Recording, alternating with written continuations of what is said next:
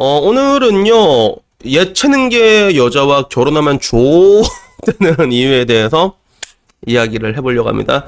원래는 오늘 굉장히 스펙타클한 일이 많아가지고, 아베짱이 산탄총을 맞았잖아요. 그래서, 야, 도심 한복판에서 산탄총을 맞았단 말이야. 그래서 이게 너무 어메이징 해가지고, 여기에 대해서 이야기를 하려고 하는데, 근데 뭐 딱히 이거는 뭐 내가 얘기할 건 없는 것 같아. 그래서 그나마 다행이라면 다행일 수 있는 게, 그 일본 자위대원이 쐈다 하더라고. 만약에 이거를 이제 뭐 제일이라던가 자인이 치러가지 이렇게 되면 굉장히 심각한 문제로 갈 수 있는 부분이거든요. 그래서 뭐 그렇게 됐긴 했는데 뭐 여튼간에 뭐 오늘은 뭐 아베 이야기를 하려는 건 아니고 그래서 오늘은 어떤 이야기를 할까 하다가 예능계 여자와 결혼하면 좋다는 이유에 대해서 한번 이야기를 해보려고 합니다. 이 이야기가 생각난 거는 얼마 전에 그 예능계 여자 한 명이 이혼을 했거든. 뭐 대한민국 남자는 별로 좋아할 수 없는 그런 여자였긴 했지만 근데 이 사람이 이혼한 걸 보니까 아, 왜, 왜 이혼했을까를 떠나가지고, 통상적으로 좀 약간 실패 확률이 높은 게임이란 말이에요. 그, 예치는 게 여자와 일반 남자가 만나면. 그래갖고, 오늘은 요기에 대해서 이야기를 한번 해보려고 합니다. 야, 목도리 일로 와. 아, 그래갖고, 우선은 어 어디서부터 얘기하면 좋을까? 저 같은 경우는 사실 예능계 여자들을 좀 많이 만나 봤거든요. 어떻게 보면 20대 때 이제 20대 때 만났는데 근데 이제는 더 이상 예능계 여자를 야 목돌아 물면 안 돼. 목돌아 물면 안 돼. 원래 원래 물면 이게 때리는데 카메라 앞이니까 때릴 수도 없고 씨. 그래서 야 일단 일단은 너 내려가. 너 내려가. 너 내려가. 얘 요새 들어서 점점 흑염룡이 왔다 갔다 하고 있는 것 같아. 얘가. 자. 뿌잉뿌잉. 자, 다시 가. 하고, 어, 어 다시 어디까지 얘기했지? 잠깐만. 아, 오늘 녹화 좀 이상한데, 오늘 녹화. 자, 다시 얘기해보자. 그래, 맞다.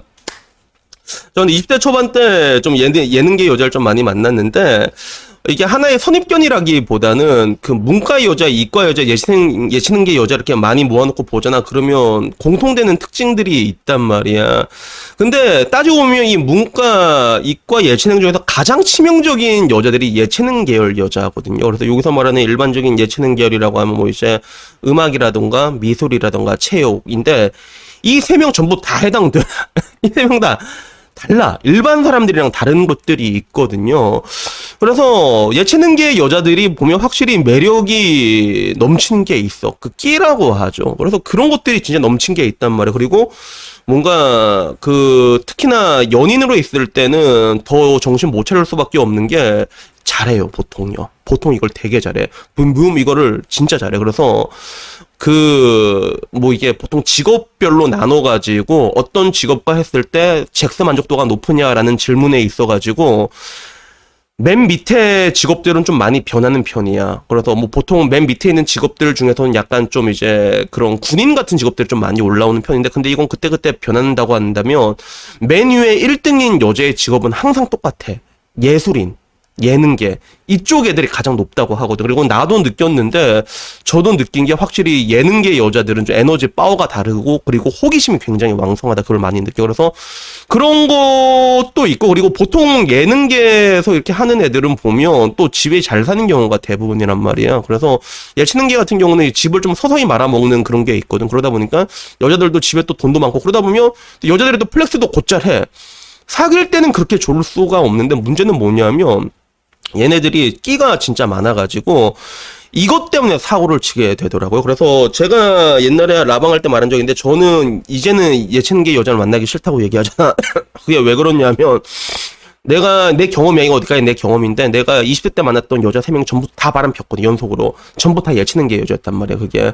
그래서 그 와중에서는 이 바람을 펴도 더 멋진 애랑 바람 핀 사람도 있지만 심지어 내가 가장 더 열받았던 거는 정말로 키 작고 볼품 없는 놈이랑 바람 핀 여자도 있었거든. 근데 그게 보니까 그 남자가 노래를 존나 잘하거든. 그러니까 야, 애들은 그런 재능 하나만 있어도 이런 남자한테 꼽힐 수가 있구나라는 그런 것들을 느끼게 되더라고요. 그래가지고 그런 경험이 있고 나서부터 나는 좀 이게 뭔가 예측계 여자를 좀 이렇게 멀리하게 되는 그런 것들이 있었던 것 같은데, 근데 이게 비단 뭐 우리들만의 이야기가 아니라 결혼 같은 거 해도 여러분들이 뭐 연예인들 결혼하면 그러면 거기서도 좀 쉽게 볼 수 있는 것 같아 요. 그래서 확실히 말할 수 있는 거는 이게 사람마다 상성이 있는데 일반 사람이랑 예체능계 사람이랑 결혼을 했을 때는 이게 좀 힘든 부분들이 분명히 있어요. 그래서 보통 예능계들은 끼가 많고 그래서 좀 자유로운 것들이 있단 말이야. 그러다 보니까 그나마 예능계 남성과 일반 여성이 만났을 때는 좀 이게 잘 사는 경우가 좀 이게 쉽게 볼 수 있긴 있는데 그 반대의 경우 있잖아. 예능계 여자가 일반 남자를 만나잖아. 그러면 이게 깨지는 걸 정말로 쉽게 볼 수밖에 없는 게 기본적인 좀 뭔가 이렇게 생각하는 그 바운더리가 좀 많이 달라요. 그게 그러다 보니까 하나 확실한 건 이제 호심도 왕성하고 그러다 보니까 바람도 좀 잘 피는 것들이 있고 그런 것들이 있는 것 같아요. 그래서 이건 남 내가 맨 처음에 내 혼자 가지고 있는 생각인가 싶어가지고 내가 이걸 찾아봤거든요. 연예인들의 이혼율을 내가 찾아봤단 말이야. 근데 실제로 연예인들의 이혼율은 일반인의 두 배가 나왔다고 하더라고. 그래서 그 영국에서 고등법원 판사이자 결혼재단을 운영하는 사람이 있더라고. 그래서 그 설립자인 폴 콜리즈가 10년 동안 결혼 생활을 유지한 부부들을 대상으로 조사를 했거든요. 근데 연예인 부부의 경우는 40% 그리고 그리고 일반 영국인 부부 중에서는 20%가 이혼을 했다고 하더라고. 그래서 결혼 10년 유지율이거든요. 근데 통상적으로 어딜 가도 결혼 10년 유지율은 한 20% 정도가 나와요. 20%. 어, 아, 그러니까 이혼율. 10년 안에 깨진 사람이 10명 중에 한 두, 두 커플이 깨진단 말이에요. 근데 연예인 같은 경우는 그 두 배가 됐다고 하더라고요. 그래가지고 여기서 보면 유감스럽게도 화려하든 그렇지 않든 간에 모든 남녀는 결혼식에, 결혼식에 흥분이 사라지면 곧바로 많은 나약함과 결점에 직면한다라고 얘기를 했고 그리고 이게 지난 2000년 이후 결혼한 연예인 부부 572쌍을 상대로 조사를 했거든요. 그러니까 나름 표본은 조금 있다고 할 수 있지. 뭐 통상적으로 통계적으로 인정을 받으려면 천쌍 정도를 이렇게 표본을 추출해야 되는 건데 근데 천쌍까지는 아니지만 우리가 보기에도 확실히 좀 예능계 사람들은 좀 이혼을 좀 연예인들 보더라도 좀 이혼을 좀 자주 하는 것 같잖아. 그래서 그게 이런 부분 때문에 있는 것 같아요. 그래서 일반적인 사람들의 생각보다 훨씬 더 자유로운 그런 부분들이 있는 것 같아요. 그래서 따지고 보면 이게 어떻게 보면 고양이 목에 방울 달기 같은 게 있는 게 일반 사람이 만약에 예체능계 여자 만나잖아요. 그러면 진짜 정신 못 차려요, 진짜. 정신을 못 차릴 수밖에 없어. 여자들이 잘하는 것도 오질나게 잘하고 그리고 매력도 이게 통통 튀는 그런 게 있고 진짜 사람 후리는 것도 겁나 잘 어울리고 예능계 애들이 그런 게 있는데 문제는 이것 때문에 이제 눈 뒤집어져 가지고 이제 결혼하자라고 얘기하면 그것 때문에 결국에는 결혼이란 것들이 좀 이렇게 올바르게 유지되기가 쉽지가 않다는 거죠. 그러니까 어디까지나 내가 말하는 거는 확률적으로 봤을 때라는 거예요. 그죠? 그래서 뭐 이렇게 열심히 잘 사는 예능계인들도 많겠지. 사실 많을 거 아니야. 근데 제가 말한 거 어디까지나 확률론적인 부분이라는 거에 대해서 말씀드리고 싶었습니다.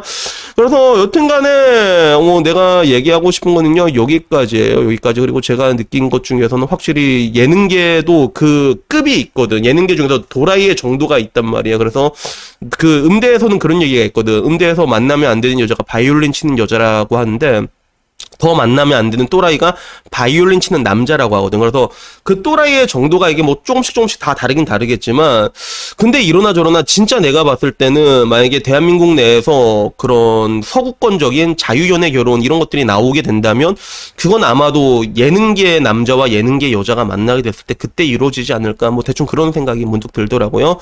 그래서 여튼 간에 뭐 오늘 이야기는요, 뭐 이게 어그로 좀 끌려고 좀 예능계 여자 만나면 좋대는 이유에 대해서 얘기를 해봤긴 해봤는데, 근데 이거는 결혼적인 측면에 있어가지고 그렇지 않을 확률이 많다일 뿐이지 실제로 만나봐서 사귀어 보잖아. 그러면 개쩌는 부분도 존나 많습니다.